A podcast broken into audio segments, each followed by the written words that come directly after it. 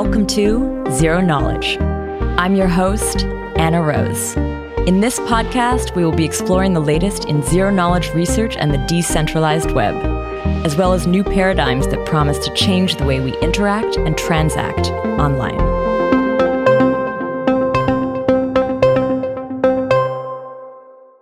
This week, Tarun and I chat with Vasily Shapovalov, co-founder and tech lead of Lido, and Felix Lutsch, CCO of Chorus One.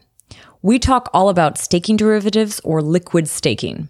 We look at how liquid staking developed as an idea and how it works on staked ETH in the ETH2 model, as well as on live POS networks.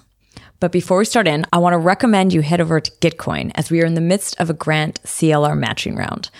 Not only do you have the Zero Knowledge Podcast grant up, and a big thank you to everyone who has donated in this round so far and in previous rounds, we also have a ZK Hack grant up. And this time around, we have an entire matching pool dedicated to funding ZK tech and tools. This is supported by the ZK Validator and a number of other great ZK focused projects. So check out the projects building the future of ZK, head over to Gitcoin and donate today. I also want to thank this week's sponsor, Least Authority.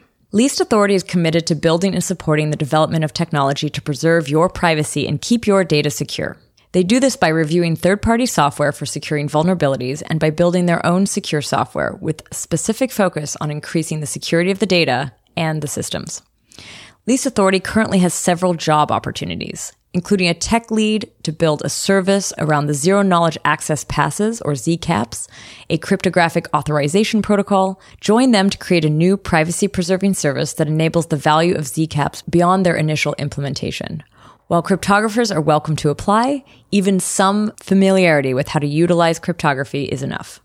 Visit leastauthority.com to get more details about the job listing. Read their findings on projects such as Tezos and Mina and learn about their work on zero knowledge proofs and ZK snarks. So thank you again, Least Authority. Now here's our episode about liquid staking.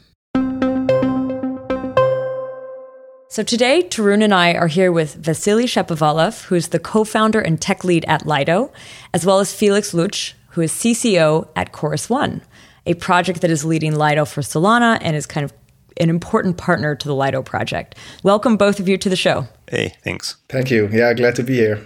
So you're coming both from two different organizations. Today, what we're going to be talking about is liquid staking of ETH primarily, but I was hoping to actually use this to talk about liquid staking as a like a larger topic. Um, let's first start off by hearing a little bit about you, Vasily, and yeah, maybe tell us a little bit about what you were doing before you founded Lido. So before I started working on Lido, I worked in P2P. I uh, continue to work in P2P validator, pretty big uh, staking providers uh, provider that I came to in February 2020 as a CTO. And uh, before that, I uh, used to make an unsuccessful startup on in Cosmos ecosystem. Okay yeah, it was about NFTs before time. a little bit early, maybe. yeah, yeah, yeah, yeah, yeah. The problem was there were no NFTs on Cosmos, so. I guess yeah. Yeah. Was it was yeah, it yeah, on. Ethermint? Uh, no, just plain. Like we were doing a, a, marketplace for NFTs, but there were no NFTs on Cosmos, so it yeah. didn't. Oh, there weren't work. enough. Oh, okay, okay. It didn't Yeah. have anything to do with the Clovers NFT project, did it? No, no. Like the close relationship uh, with that is that like we we know each other with Billy, so Yeah. uh, that's it. okay. Before that, I was uh, an engineer and engineering manager in informational security. Nice. But so the job though, right before Lido was working at P2P, like another kind of large validator company org. So you're Yes. coming, I guess, more from the validator perspective when you decided to jump into Lido. So maybe tell us what Lido is and maybe how that potentially relates. Yeah, Lido is a decentralized organization that builds liquid staking protocols. It started with a liquid staking protocol for Ethereum. Uh, it now has Ethereum, Terra, and Solana, and uh, has teams working on uh, liquid staking for Polygon and uh, Polkadot, and maybe a few others in, in, in the works. It hasn't started yet.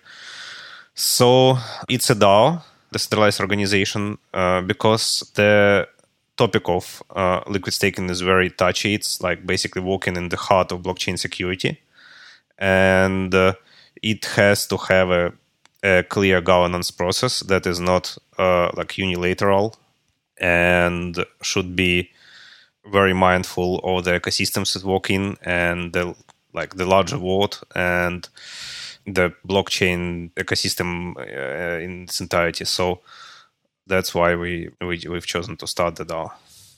Got it. But given that you were coming as a validator originally, like did the idea come because you were working in the validator space and saw this need?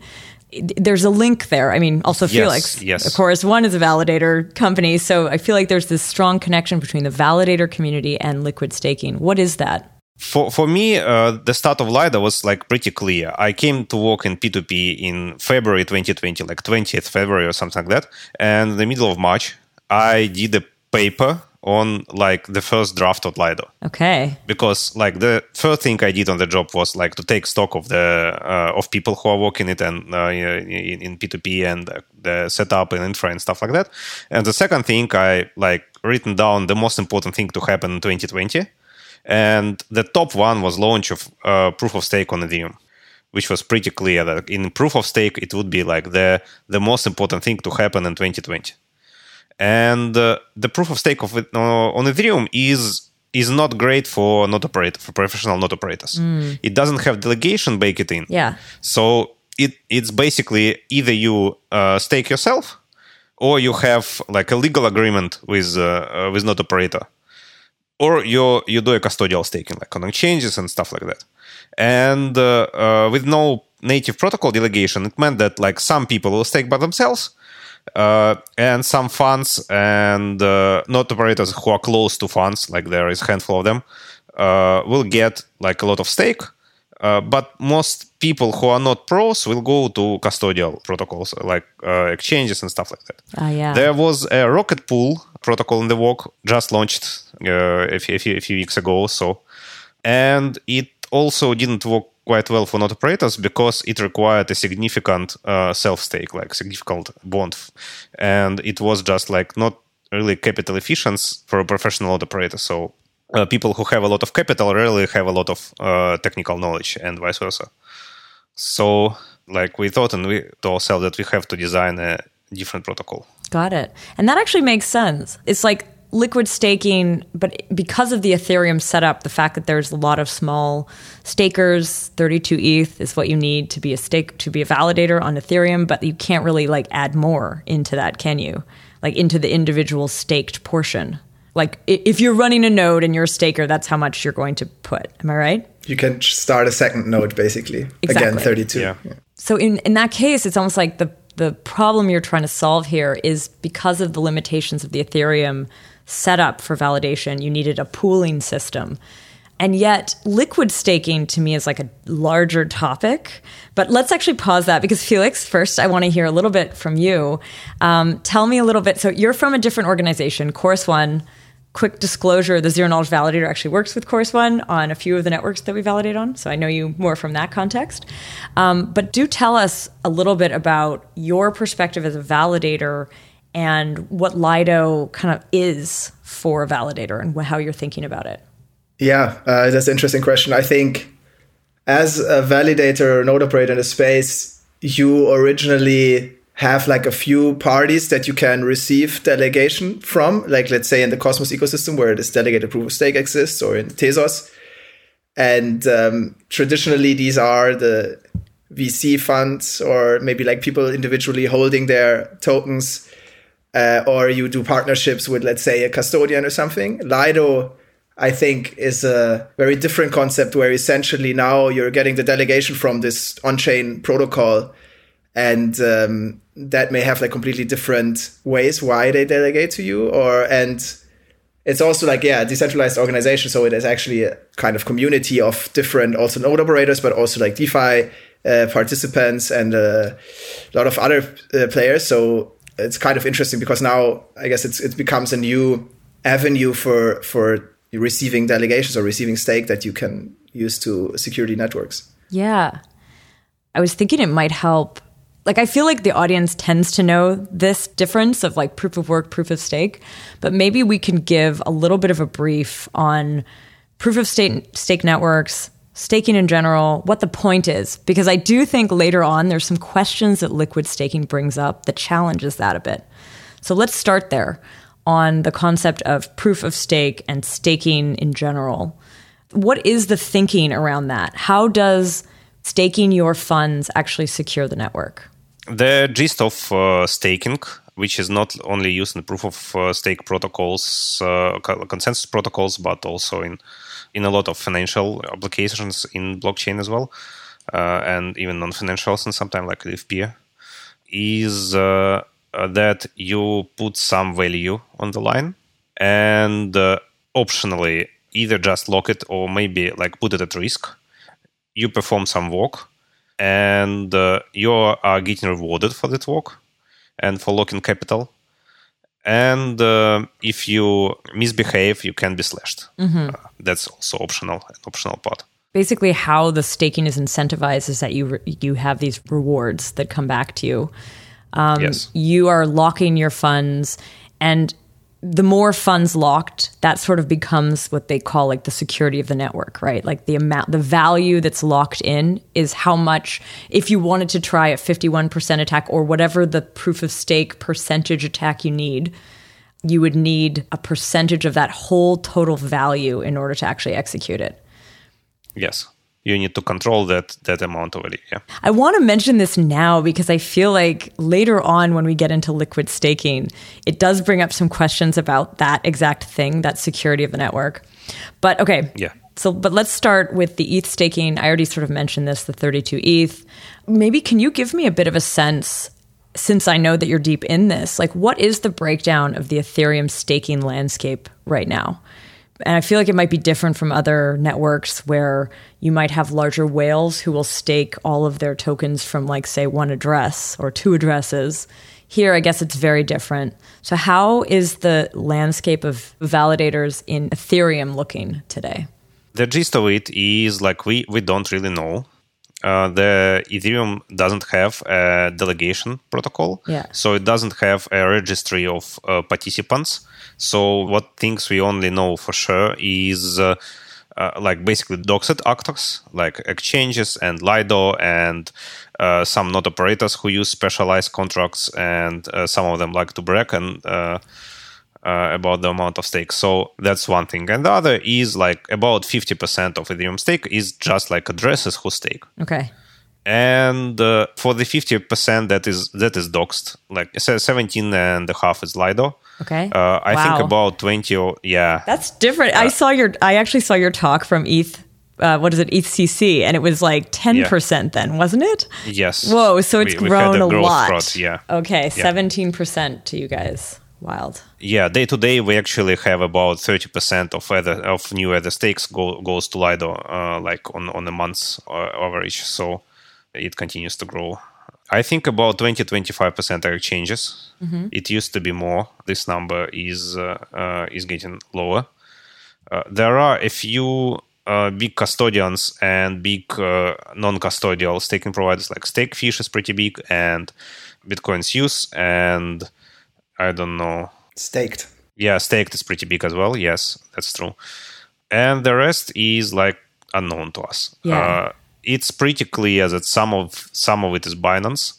There, are, there in in the like in the this unknown region, there are a lot of whales. Like it's uh, you you you can say uh, see that some some addresses stake a lot, right? And uh, some of them are Binance, some of them Coinbase, some of them are big whales who stake with some uh, not operator that we don't know, but it's okay. basically uh, not really known. And there is a lot of like single addresses that might or might not be single operators. Got it. Quick question on, on that is like, can a single address run multiple nodes? Like, is that what you're kind of seeing when you say that? The sort of Binance? Mm, single actor can own multiple address. A single okay. address can fund multiple validators. I see, but it's not like each operator, each node is an address of its own, right? Like it's not um, like it's not like no validator oh, okay. is not an address; it's a public key. It it has uh, two two kinds of credential: a public a validation public key and withdrawal public key and one particular address can like have one of those keys from multiple nodes? Uh, yeah, withdrawals, uh, withdrawal credentials can be, uh, you can have uh, multiple validators with the same withdrawal credential. That's what Lido does. Oh, that's interesting. Yeah. I didn't I didn't realize that that was something you could actually see then. That's cool. Do you know what's what's the total value locked already? Do they know that? I think uh, it's about eight or nine millions of ethers. So Yeah, it's thirty-six billion dollars right now. yeah, thirty-six billion dollars. So yeah. it is, I guess, yeah, seven percent of the entire ETH supply. I think maybe it's also worth to say, right, that it's very low compared to other proof of stake networks, where usually the native token will be like, yeah, above sixty to eighty percent of the token staked, and of course we expect uh, it to grow in Ethereum too uh, over time. But I guess, I mean, what's happened now, a lot of what we're talking about is ETH that's been staked before there's a live network with a timeline that can sometimes seem like it's getting pushed back a little bit. So, I mean, these are in a way like some of the more hardcore users and believers, because once you lock it, you can't unlock it, right? Like, this is like, it's locked until the future Ethereum is launched unless it's liquid.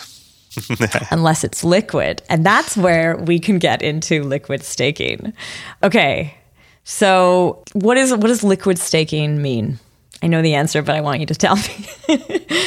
Uh, Felix did a, a whole paper on this in course, so yeah, sure. Thanks. Um, so I think on the core is like as as we said earlier, you put up some value, you lock it up, and you receive like rights to perform work in the network. That's that's staking in a nutshell. Now, liquid staking, or sometimes uh, called like staking derivatives, however you want to call it, is essentially taking these locked tokens and kind of issuing a tokenized representation of tokens that you put up uh, for securing the network, and then those tokenized, yeah, kind of like claim on on the entire stake in in the pool or whatever it is can be used again in DeFi or yeah, send around, uh, it, and um, basically allows the stake that has been previously locked up for securing the network to also maybe be used as collateral for other applications. So let's say you want to take out a loan against your stake tokens. That's basically what liquid staking allows in the decentralized finance ecosystem. Hmm. so, when you talk about liquid staking and liquid staking tokens, they are actually like newly minted tokens that are put into the market and the they're sort of like IOUs to what's locked, I guess. sort of, yeah, representation of what's locked. Yeah.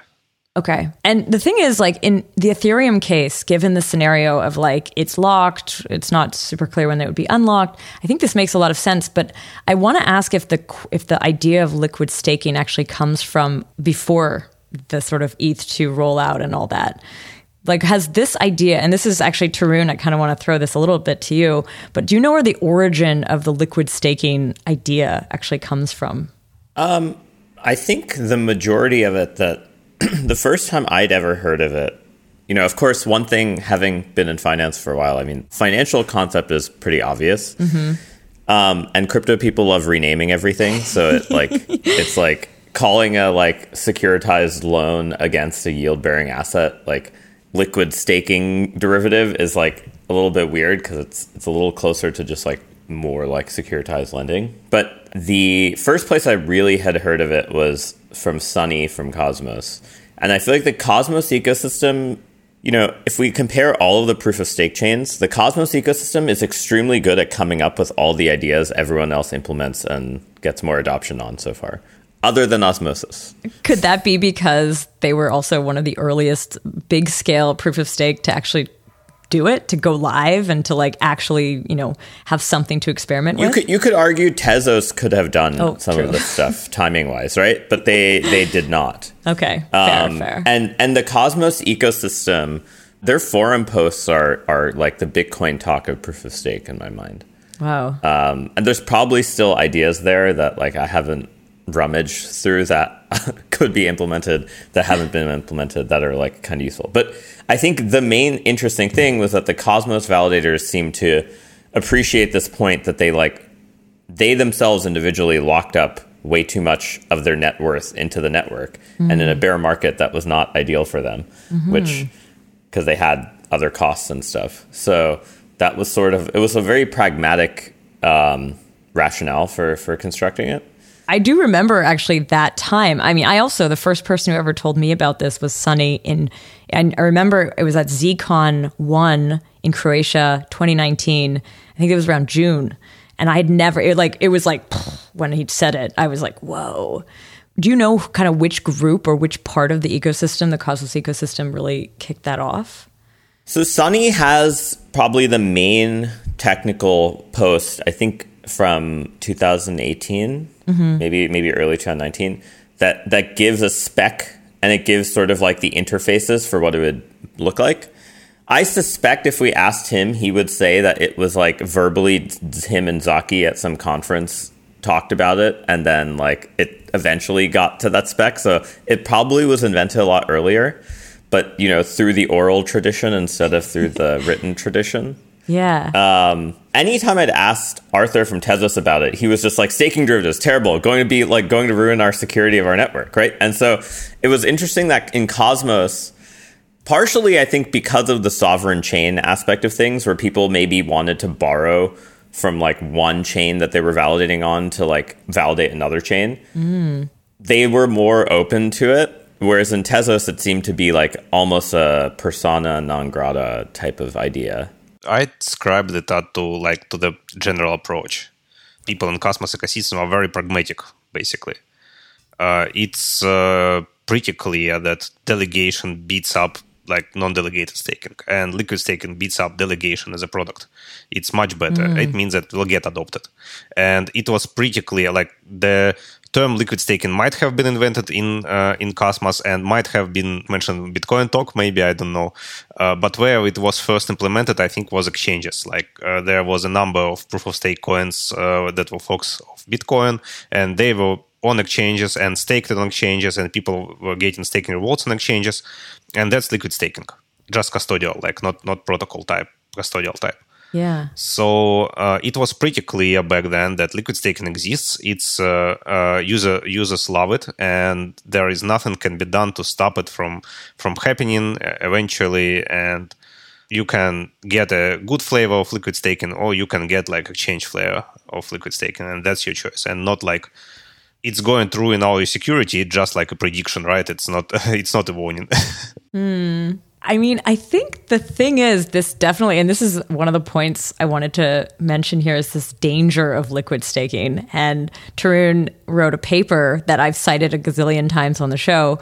Was was it one of the first reports that you were making publicly, Tarun? This like you had talked about like this liquid staking or staking derivatives as being very dangerous to the underlying security of a proof of stake network. Yeah, I mean, it was just more a thing of capturing the trade off of what happens when you have staking derivative. So, you know, at the end of the day, if you think about proof of stake as the main protocol that's providing you a reward, um, sort of in some sense, naturally needs to be providing validators the highest risk adjusted reward that they could possibly get. Mm-hmm. Part of the reason for that is that you want validators to be sticky uh, you want them to kind of not leave the network and stay in the network. Because if there's this huge fluctuation in the asset staked, then the cost of attack gets really cheap, right? 33% of X for like a Byzantine fault tolerant algorithm, 33% of X still depends on how big X is. And if X fluctuates wildly and gets really small, then it's like easy to take over. Totally. Uh, and, and, if we assume validators are rational, which I think, uh, you know, the, since that paper came out, I think DeFi has been a place where va- stakers are more rational than in proof of stake, partially because mm. people, ha- it's just like, you know, I think it's just harder to, to kind of reallocate as fast. Uh, but yeah, I think the idea is that, hey, look, if you're borrowing against your stake, you're sort of synthetically getting, you sort of ca- care less about your full stake that's validating because you're sort of taking taking this loan against it, and you might just be fine defaulting. Um, but one thing that was interesting, there, there's kind of this trade off. Like staking derivatives do lower the security, but they're also good at giving smaller validators access to similar returns to as and and similar risk adjusted returns as larger validators because larger validators sort of have lower risk adjusted returns right because they they basically have less volatility they're getting more blocks on average Okay. Right. The, their volatility and re- realized rewards is lower. Right. The f- smaller your stake, you know maybe your expect, expectation is to get 1% yield but on if if I look on a weekly basis I might have gotten 0.5% then 1.2% then 0.6% dot dot dot like what's mm. I'm making up a, number to make it simple right but if you're you're like 50% of the network you're pretty much getting like very close to the the mean every time right so your your volatility kind of in returns um, goes down the higher size you have but with staking derivatives, you can actually sort of, you know, you can kind of get the best of both worlds for small validators. And so that's that the, the paper kind of shows that's the trade-off. Like you're reducing a security, but you're also making it a little bit more fair. Hmm. But wouldn't big validators or validators with a lot of delegation, a lot of stake, wouldn't they also be able to play the same DeFi games or the same like off main validation games with their liquid tokens? If there are tons of like alternative yield options for their liquid staking tokens, perhaps, yeah. Okay. That's that's possible. But I, I think actually the ultimate example of someone who is really playing in this design space more aggressively than anyone else, and and I'm excited to see Vasily and Felix's face when I say the name. oh is, is is Ohm because Ohm, you could view Ohm in a lot of ways as having a lot of similar properties to staking derivatives, except they're also doing this like they have this concept of protocol owned liquidity, which is actually exactly the same as the thing from that paper, uh, which says that you know if you have a proof of stake protocol and the primary market for the AMM is owned by the protocol, so like the the protocol provides the most liquidity to like a pool, or or sort of it's part of consensus that like you know the biggest pool to trade ETH for staked ETH is owned by the the layer one protocol, then you actually can make things more safe. Uh, and and Ohm weirdly did this by their crazy Ponzi game, but but they they have a lot of similarities to staking derivatives. It's actually quite quite interesting. Vasily, what do you make of that? I don't know if you wanted to respond. Um, not to the Ohm stuff.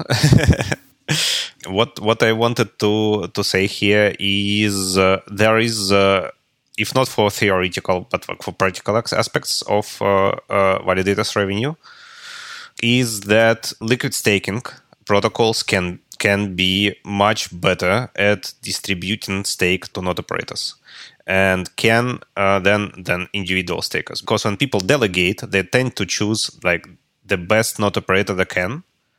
And that is inherently centralizing. Like there isn't like a number of operators who are perceived as the best like three four five i don't know. And they get like their stake tends to get snow uh, snowballed. And then then the exchanges come and like the top 30 or 40 percent of stake is like 10 lines or something like that uh, people don't prioritize decentralization staking uh, because that's not their interest they want the best operator not like the most decentralized set usually individually. Mm. They want decentralized set as a as a common good, but don't have incentive to uh, to contribute to it generally. Or if they do, it's very weak and get disregarded usually. Uh, so that's one part of it. Like mm, liquid staking protocols can have a better set of node operators than a bunch of individual stakers uh, to the same amount of stake. And uh, it's cheaper for node operators to get stake from liquid staking uh, protocol than to get it from delegators because you don't need marketing you don't need pr you need like to be included in the white white list and behave good from the like point of view of the protocol. And that's usually cheaper than uh, popularity contests. Hmm. But why i don't understand why it would help with distribution why having liquid staking would you not have to care about how much stake you actually have locked as a validator? Like, don't you still want a lot of delegations and a lot of like your validator to be somewhat like well funded? Or do you like why would you not care? We obviously do care. It's just like uh, if you if you're looking at liquid staking as a as a node operator, it's a very different kind of client. Like it's a client with a lot of funds that it can uh, can delegate to you but the process of getting these funds is not like the usual uh-huh. you don't have to to go to a dinner with a uh, like a crypto fund uh, manager partner or something like that right uh, you don't have to to run twitter ads you have to go through the whatever white lists process the protocol requires, and in, in case of Lido, that's like getting whitelisted on uh, on peer review, basically. In case at, at, the at the current moment, it's not like the end state we, we want to have in Lido. In case of Rocket Pool, that's uh, like locking sub, uh, up some capital, and it can be uh, easier and cheaper for for a small operator to get decent stake through. Hmm. Uh, for, for uh, through liquid staking protocol than uh, the other way. But it's harder to to get more stake through liquid staking protocol. On the other hand, Yeah, so that that's sort of the question. Are you talking about sort of a like a pooling type, like not the Yeah. validator itself, but the person who's offering the liquid staking? I'm just trying to exactly understand. And actually, Felix, given that you're a validator, I don't know if you want to weigh in here on on this part of it, that interaction. Like, I, I actually wanted to ask you this, but like, what is the role of the validator in this liquid staking model? And maybe you can explore like what those different roles actually are. Yeah, I think I mean it goes back to like basically liquid staking as this big client, like uh, Vasily said, right? Like an aggregator that first gets a lot of stake pooled on their solution, and then they distribute it across a bunch of node operators in some different manner, and Ah. that can all be done programmatically, potentially even, right? You could even just look at performance of the node. You can do it like governance based. You can say, look, the Li- Lido token, Lido DAO token will decide who gets into the set, or you have a committee deciding that, which is currently what Lido does, but it's also going to move away from that in the long run. But in general, you have a more, I guess, flexible way to distribute stake and, and can diversify more compared to like a single staker that probably will just do like one delegation transaction instead of doing 10 or like really evaluating the validators. And i think also it's better than an exchange which might have like you know it's like a corporation. It, it wants to go to dinner again with the managing partner. It wants to sign some contracts. So it will have like you know three four partners max or maybe just one that they mm-hmm. or maybe even have it in house and and just have like you know this one validator partner instead of like liquid staking where you can really you don't have a limit like that right you could have like supported 200 node operators lots of smaller. I think I understand actually now what you meant about why this is helpful to smaller validators, which is it's this idea that there's this pooling entity that then distributes it out to all sorts of nodes based Yeah. on their performance, not based on these relationships. And that's why if there's a good performing node that doesn't have relationships, it would potentially get the like a good share of this pooled stake. Although I guess this this doesn't really like going back to the Ethereum example, it's not really the case in Ethereum, is it? Because in Ethereum, aren't you still just running these individual 32 ETH only nodes? Like there are you are you looking for performance of these nodes really? One thing that was interesting, at least providing some historical color on this, and I basically remember being at the ETH Research Conference in February 2020 after the Stanford Blockchain Conference. And we're talking about this because I, I was present, presenting this that paper. And that everyone at the EF or everyone who's doing ETH research was like, oh, we're putting in this 32 ETH thing because like it will guarantee a lot more fairness. and I think I, I tried to convince people that like, hey, look, people will make a derivative and it won't matter and they'll pool together these things. But like for some reason there was this like inherent belief that somehow putting in a hard cap would like just dissuade the market enough and like have you know help individual validators which has not really i don't know. It at least from my perspective that hasn't really seemed to be true. I don't know what you guys think about that. Like the hypothesis I, I'm having about liquid staking, uh, or about staking in Ethereum, that like why why it was just, like ended up designed like like it ended up designed, is that it was like heavily optimized to having a honest minority, which kinda like makes sense. When you uh, remove delegation from the protocol and uh, makes it fairly easy to get into validator set like 32 ETH is no joke. It's uh, it's a lot of money, but it's like much less than you need to have stake uh, to get into validator set of like Cosmos, for example, or Solana or something. Like it's less stake than you need to, to be in the validator set of uh, of the protocol. It means that like people who unnaturally uh, want to run a node like Ethereum aficionados and enthusiasts and stuff like that, they get an option and we have more individual honest minority stakers than uh, would have got like the other way for all other kinds of stake decentralization it's much worse. Like it's it's very clear that like the design of ethereum staking like it is with uh, along with the launch and uh, the locking up liquidity and stuff like that it's just like a a way to to give exchanges head start basically. I i totally agree with this. I think in general even like normal delegation kind of the way it's implemented in cosmos where you have the 21 day lockup period is also giving like benefits to exchanges where you can still have the token on the exchange and trade it there and it might be staked at the same time. So yeah, liquid staking basically just levels the playing field a little bit between non-custodial solutions and, and custodial solutions, which is why it's so important. Um, I want to understand a little bit which liquid staking ecosystem is the most developed so far. Like, even if there was and I think actually there are there is liquid atoms. There's I've seen sort of liquid almost everything as ERC20s, but which network, which staking network would you say is the most developed in terms of liquid staking?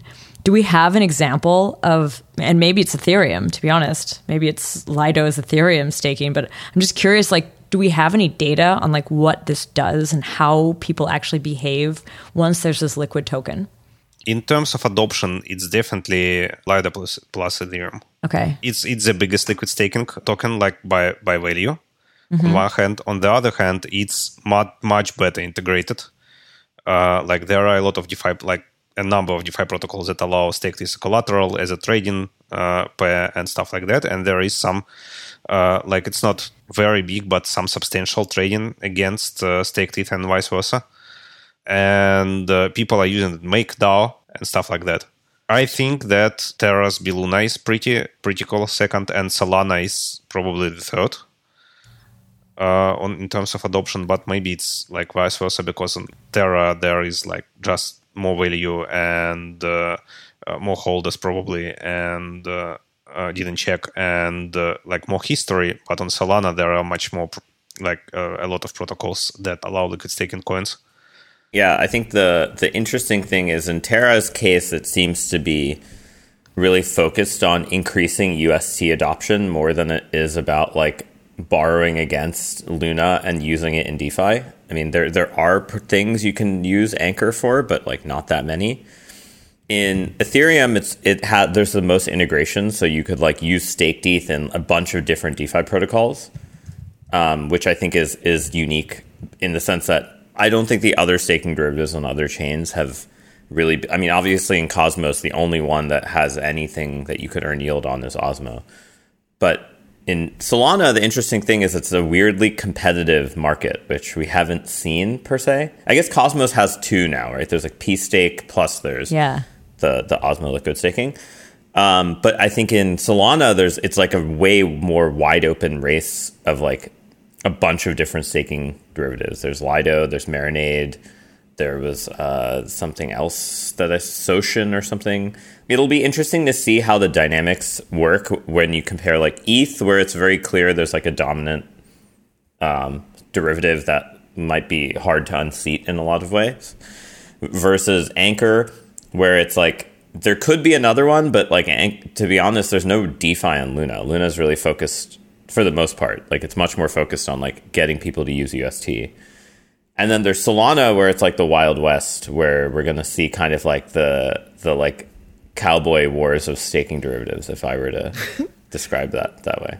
Yeah, maybe one thing on that, right, is that also on Solana it's actively kind of encouraged this idea of stake pools by the Solana Foundation and kind of a lot of the ecosystem members that there is some open source program essentially you can use to deploy your own liquid staking solution more or less. Of course, Lido is also open source, so you could just fork that. But there is, I guess, more of a yeah, encouragement to use liquid staking. At the same time, I think just in terms of adoption of it in practice, it's very far behind from from Ethereum, right? Like the percentage of stake that is staked through liquid staking solutions on Solana is is well below one percent or something. I, mm. I actually didn't look it up, but it's compared to the 17% on Ethereum, like just Lido, right? It's it's very far from that, and it remains to be seen how that will change. I guess the DeFi ecosystem, everything on Solana is very early still. So I am really curious to hear what the difference will be too from like Lido on an Ethereum, just the way it's built, the fact that there isn't this way to delegate. So this is the form. This is you delegating in a way. You delegate either through an exchange, you delegate through this. But in the case of these proof of stake networks where there is delegation, um, I feel like that's just going to be fantastically interesting, or that's going to be very interesting to just watch happen. Do you see any clues as to what you think might happen in terms of that? Like, are people going to switch their delegations away from vanilla validators more to these staking pools? Is there a benefit for them to do that, even if they're like large holders? It's going to happen. Why it's going to happen? Because it's already happening. Okay. Uh, if you only count protocol in protocol liquid staking on Terra, for example, 20% of all staking is in bLuna because there there is something you can do with bLuna. You can like uh, lock it for yield in Anchor and uh, then lock like AUST for yield and like the whole DeFi putting up a lot of smart contract risk for for, for a bit of yield. Uh, so. 20% already like it launched in uh, less than a year ago okay um, if we count in all forms of liquid staking then like there are like in Polygon, Binance has 30%, which is a form of liquid staking. And uh, in Cosmos exchanges collectively have about, I think, about 20, 15, 20%, something like that. It used to be 25, it's less now, I think. So liquid staking there. It's it's not a question if people will use liquid staking. It's like a question of when more likely and when is when there are options for them to use it and that's down to DeFi builders mostly. How much is the staked token worth versus the main sort of original token? Is there a difference between those two values, or is it meant to match one to one? It's how you design it, basically. The users really love when it's one to one. Yeah, because because sure. it's like simpler to think. Yeah, uh, the liquid staking should be simple. That's that's how people uh, are going to use it. Otherwise, they won't. That's why people who are making like complex non-fungible liquid staking tokens, so like two token system or something like that, it's something that is will not get adoption because people don't understand it mm. like at all. Technical limitations uh, force us basically to deploy right now with uh, liquid staking token that appreciate in time with staking rewards in terms of like underlying uh, stake tokens. So like they should be growing in value a bit. Uh, but in times of like fire sales and like some price turbulence and something like that, the liquid staking token can can cost less because the primary liquidity for uh, the native token is still uh, on centralized exchanges with uh, native token pairs and people who want to exit into like into USD they have to go through the native token and sell liquid token to get native token and not wait until unstaking happens. So like there can be some kind of flash crash in times of turbulence. But generally it tracks pretty close to one to one. Is there not some concern then that this will just be like a centralizing force? I mean, I, I think you've already mentioned the exchanges as like they're basically they are centralized and they're now acting as in a way a staking derivative way, very easy, easy UX that would be a, like a centralizing force. I think we've always heard that about POS systems and the fear that you know all the exchanges would basically be running the top validators, especially if they're offering staking derivatives that are competitive. Then they very much could. But do you also feel from where you're sitting as Lido, like would that also potentially be a centralizing action? If more people were to use Lido staking because they get this liquid staking token out of it, which is super nice and cool. One to one, if you can do that, that's awesome. So, like, wouldn't it just sort of take over away from the original protocol? Could it be that it sort of centralizes it around this pool only? And I realize that Lido is built this in a decentralized manner, potentially to counter this. But yeah, I'm just curious what you see there. What would you say if, like, could it be a centralizing entity somehow? Uh, of course, it could. It's very hard to design a liquid staking solution that is not centralizing. Like that's basically why I'm working on Lido. What I think is that we don't get to select uh, if liquid staking wins or not in terms of like amount of staking has. Uh, what we get to select is basically the flavor of liquid staking, and I think that like Lido in its final form is the best possible solution that can actually win. So there are like some some solutions that are like kind of stable in uh, when they have like the majority of stake, but can't get this to this point because they are not competitive against exchanges or other liquid staking protocols. And there are like liquid staking that can't get off at all. And Lido, I think, is like something that can actually grow into uh, being a leading force and be good in this role, like be good for the ecosystems it, it runs in. Let's talk a little bit about its decentralization or like the like how you're structured. Like maybe just to understand how it's actually different from these more centralized bodies. The current structure of Lido is uh, there is a governance uh, on Ethereum. It's a token voting governance, pretty standard, like using Aragon for functions. And uh, the main voting actors are founders of the, the people who were like in founding set of Lido. Uh, the node operators, the holders to the uh, threshold key we used to launch, and a few early investors and a few late investors, and like stuff like this. They currently have basically full control of the protocol because it's fully upgradable. The reason it's fully upgradable is because like the Ethereum beacon chain spec and merge spec are fully upgradable and can change at any time. And there is like we we have to uh, to have a flexible protocol, but that's not the end state. One one other important thing that is right now working in Lido not in the way that uh, we wanted to work in final form is the node operator selection process, which is basically right now whitelisting the node operators using peer review process. Like we, we've got a lot of good node operators that can uh, rate each other and rate newcomers to, to get in.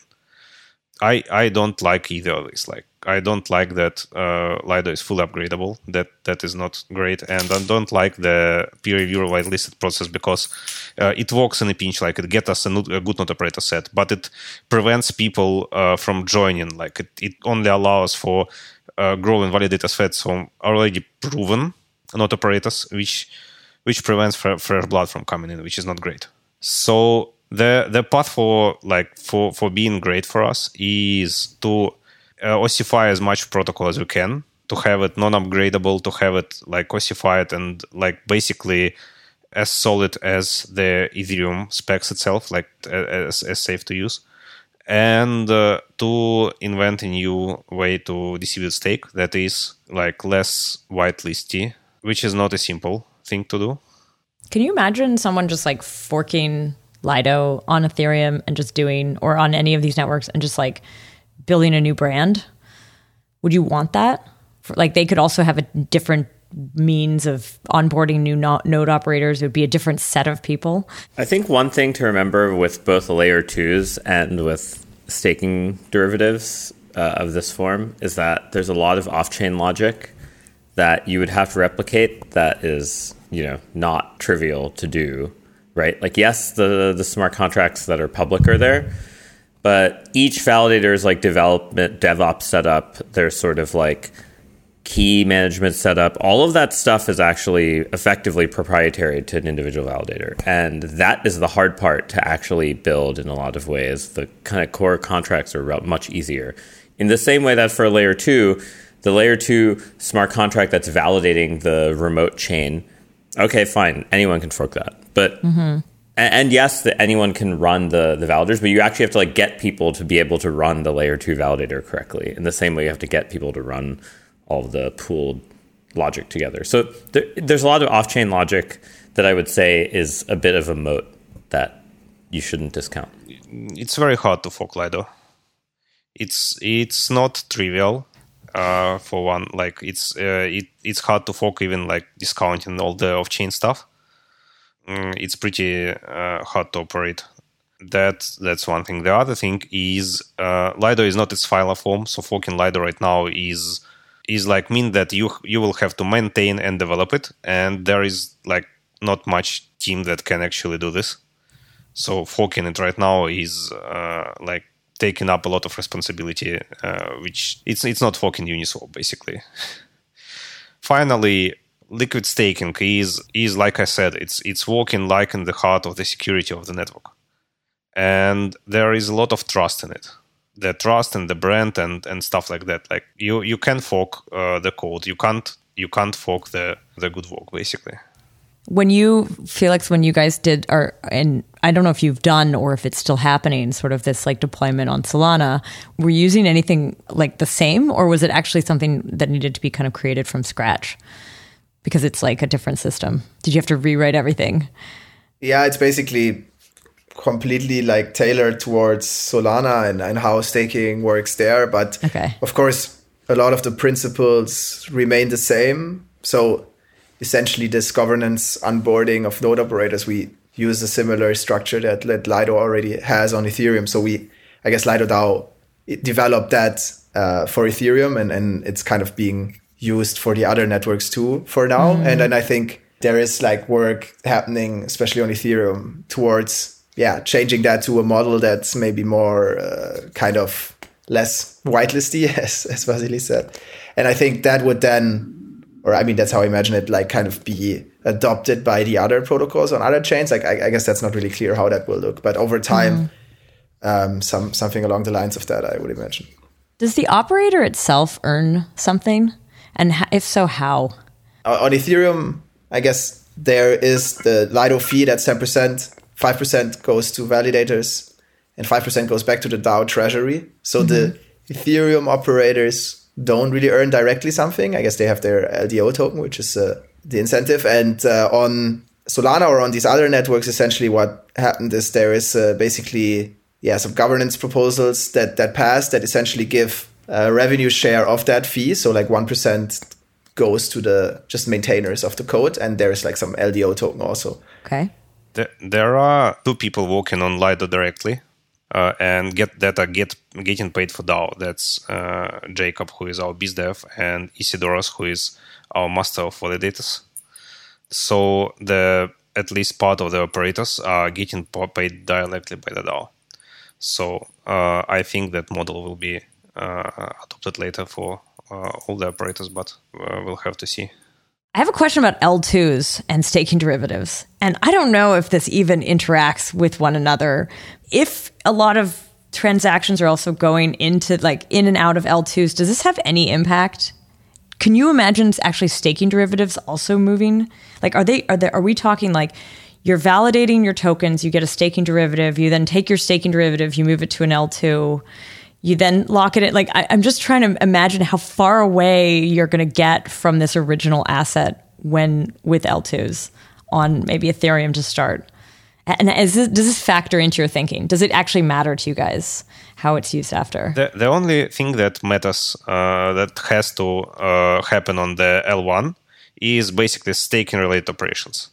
Uh, the staking, the uh, withdrawals, uh, maybe some compounding and stuff like that everything else can be can happen on layer 2 and uh, it's probably where we uh, the situation we end up in because i think that running uh, operations on layer 1 will be very expensive in like the next years. So we'll have to move, move voting to layer 2 we'll have to move the minting the burning the transfers and stuff like that to layer, layer, 2 and trading will move there naturally and including trading and derivatives. So I'm pretty sure that like uh, with Ethereum's layer two future, a lot of uh, what current, uh, currently does in on layer one will move to layer two, but it's like not really clear uh, what's the Schelling point right now. I see, and also I guess it's like, but going back to that idea of the liquid tokens, do you worry? Does it matter? Like are would it matter to your model to map what happens to them once they go onto L2 or do you feel like that's kind of removed from the staking derivative creator's responsibility? It it doesn't matter for like for the security and like for the general structure but it does matter for like business development perspective. Uh, so it's it's a very, very clear challenge to have uh, liquid staking adopted on layer 2s Cool. Uh, I, I think one thing that might be worth mentioning is that the security model will change with layer twos in some ways. Uh, in that, you know, layer two validators and operators have to oftentimes have to post a bond on layer one. and there will be a question of whether they should be allowed to borrow against that in the same way that layer one validators are borrowing against their stake. And so there's likely going to be this weird impact of the fact that it's very likely that there will be some validator who's validating layer one and also validating layer two, and they also want to borrow from both of those, which can lead to some weird incentive issues. Uh, but I just wanted to point out that I don't think the story is uh, quite told there yet. Yeah. We need to actually have layer twos where the bonding is working in production first before I'm very uh, before I think care, people care. Yeah, um, all all of them that actually work have like uh, a lot of centralized crutches right now, so it's really not clear how it end up, ends up. Yeah, I, I mean, for instance, I, I, how do you view these kind of like data availability committee things like Starkware? like evolving? Will they always be this kind of tiny threshold multisig that's like five people controlling all the data, or will it actually, you know, scale? Mm, I don't have a good answer for that. I think like the like the sampling that Ethereum working on and uh, Celestia is working on is like very promising in that regard, but we'll have to see. Five five companies multisig is very effective. Had to be that. Of course, of course, of course, of course. Uh, but it, it is it is weird when you know if I look at DYDX, yeah, uh, there's like you know how many billions of dollars of volume a day that's going through the five person multisig implicitly. Yeah, like it, you, you have to like start doing those calculations too. So. yeah, yeah, that promise that they will do no MEV, that's pretty fun. Yeah. Yeah, there's a lot. There's always this type. I'm just pointing out that you know the the story is certainly very far from done for layer twos and derivatives, uh, but I think people just don't care enough. And frankly, we have to see some of the layer two collateral models actually like running in production. You know, before I'm a believer and like it's worth trying to figure out how to do derivatives. There have been some like unusual or new kind of proposals, and I wonder if we could talk. I don't know if you have thoughts on this. I think I'm going to say this right. I think it was the superfluid staking. Is that what it was? The yeah. osmosis at the recent Cosmoverse. Um, Sunny kind of gave a talk about this very different idea around the staking, liquid staking to the validator, the actual like original token yeah, do, Felix, I don't know, or maybe one of you, can you explain what that was and what your thoughts are on that? Yeah, I can try, but I'm sure Vasily will have some better insights afterwards. So, I guess the core idea of superfluid staking, as I understand it, is instead of like first putting like staking first and then putting the liquid staking token into the AMM and having like pairs with that, you are yeah. essentially putting the stake still first as a LP and then while you LP on Osmo, it's using IBC and interchain accounts to kind of still stake those tokens that are in the LP pool on the respective chain uh, in proof of stake. So essentially, the LP can still decide who he's staking with, mm. and um, as opposed to the liquid staking token, where you're kind of at mercy of the liquid staking pool. Now, whatever is better there. I guess it works for the specific use case of liquidity provisioning and still staking. But of course, you now how do you build borrowing on top of this? And um, yeah, I guess it's it's just a very different model. Very cool, definitely. I'm also super interested in it, and I guess also like a showcase of what is possible with IBC specifically, right? So yeah. That's what I was wondering if it's like if this is so specific to IBC because of the way that those movements are going to happen. I don't think that's actually true. Uh, mm-hmm. So, like in Luna, you can do the same thing. They just don't happen to do it that way because they want Anchor to be separate. Um, but any uh, consensus protocol that has an AMM as a part of its consensus rules can actually provide this. like Penumbra ah. will have this. In theory, like Celo and Terra could ha- could could implement this if they wanted. But I mean, the base idea is is kind of the the the security model. Actually, like this this design is actually closer to the security model of the the the paper I wrote, which is oh. basically that if consensus controls the AMM the biggest AMM pool, then you can stake the AMM pool to get a you know like let's say I'm I'm staking Osmo Atom right, and it's a 50-50 pool. then I can stake that liquidity in the protocol, get 50% of the block rewards plus the fees, right? Mm-hmm. So I'm trading off the fact that I could sell all the atoms and buy more Osmo and get the full block reward, or I could uh, stake the liquidity share and uh, get fees from trading plus half of the staking reward. And the idea is by doing both of those, you ensure that the consensus protocol controls the dom is the dominant source of liquidity for that asset. Right? That's why all the Osmo is is on their own chain right now. And that for security reasons that's important. But one thing I do want to point out again, sorry, not to be annoying. This is exactly what Ohm does. Um, and like really I, into Ohm, huh?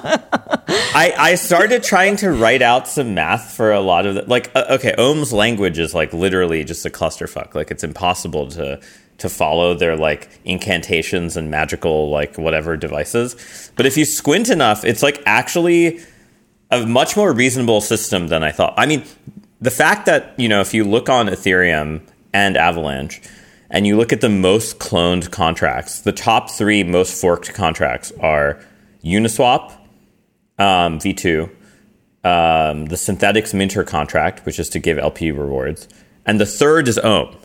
And there's a reason it's so Lindy. It, it's actually like a it, it is a mechanism. It's just that like the Ohm paper itself is like written in a way that does not give you any, you know, you shouldn't feel that comfortable from the way it's written. But uh, Osmo and Ohm have a very similar superfluid staking and Ohm are, are, are extremely similar. That that was the, the main thing to remember is that like in DeFi and in validation, you kind of see these things get built in parallel, which is a a funny funny little thing. I think towards Felix's point about hey, how do you do lending if the consensus protocol is locking up? I think you effectively then have to just do like a, a staked like an STETH type of model where you can borrow against the portfolio of the AMM pool plus the block rewards. But you have to have some function which lets the borrows against the LP shares be like weighted differently than the borrows against the full stake. Sorry, uh, not not I'm not trying to advertise. Also, have a paper about that. All right, we'll try to add that to the show notes. I, I feel a paper about Ohm coming. There, there, there, there's, there, there's definitely yeah. Ohm, Ohm is coming soon. That, that's the alpha leak. I, I just like was re- way more impressed once I read their code base. Also, like I, I think they, they didn't, they didn't realize that they're doing a lot of stuff people are doing in staking land. Like, like Sunny should, Sunny and the Ohm and Ohm Zeus should like talk to each other. Uh, the thing is, Superfluid is basically getting a liquid staking derivative then like it's it's it's a parallel like the, the same product as getting liquid staking derivative and then forcing you to lock it into to a pair or an AMM pair in returns for some juicy uh, staking rewards like extra on this which is reducing your optionality. You can only use the stake liquid staking derivative for one thing. You can like only put it in AMM but in return you get impermanent loss. Uh, it's not impermanent loss. I know, like everyone calls this, and uh, a bit of staking rewards. Yeah.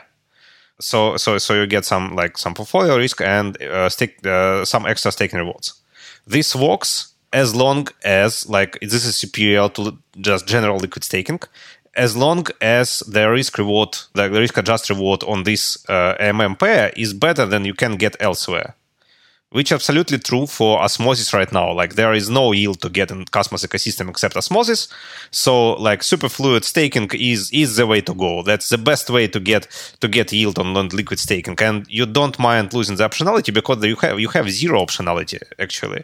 You can only like not stake or stake in superfluid, and the superfluid get gets you better yield, uh, and that's that's your optionality as soon as you get more optionality and or staking rewards are not that good, like for example, you you, you might want to lock this staked osmosis in whatever I don't know Mars protocol with extra staking rewards on Terra.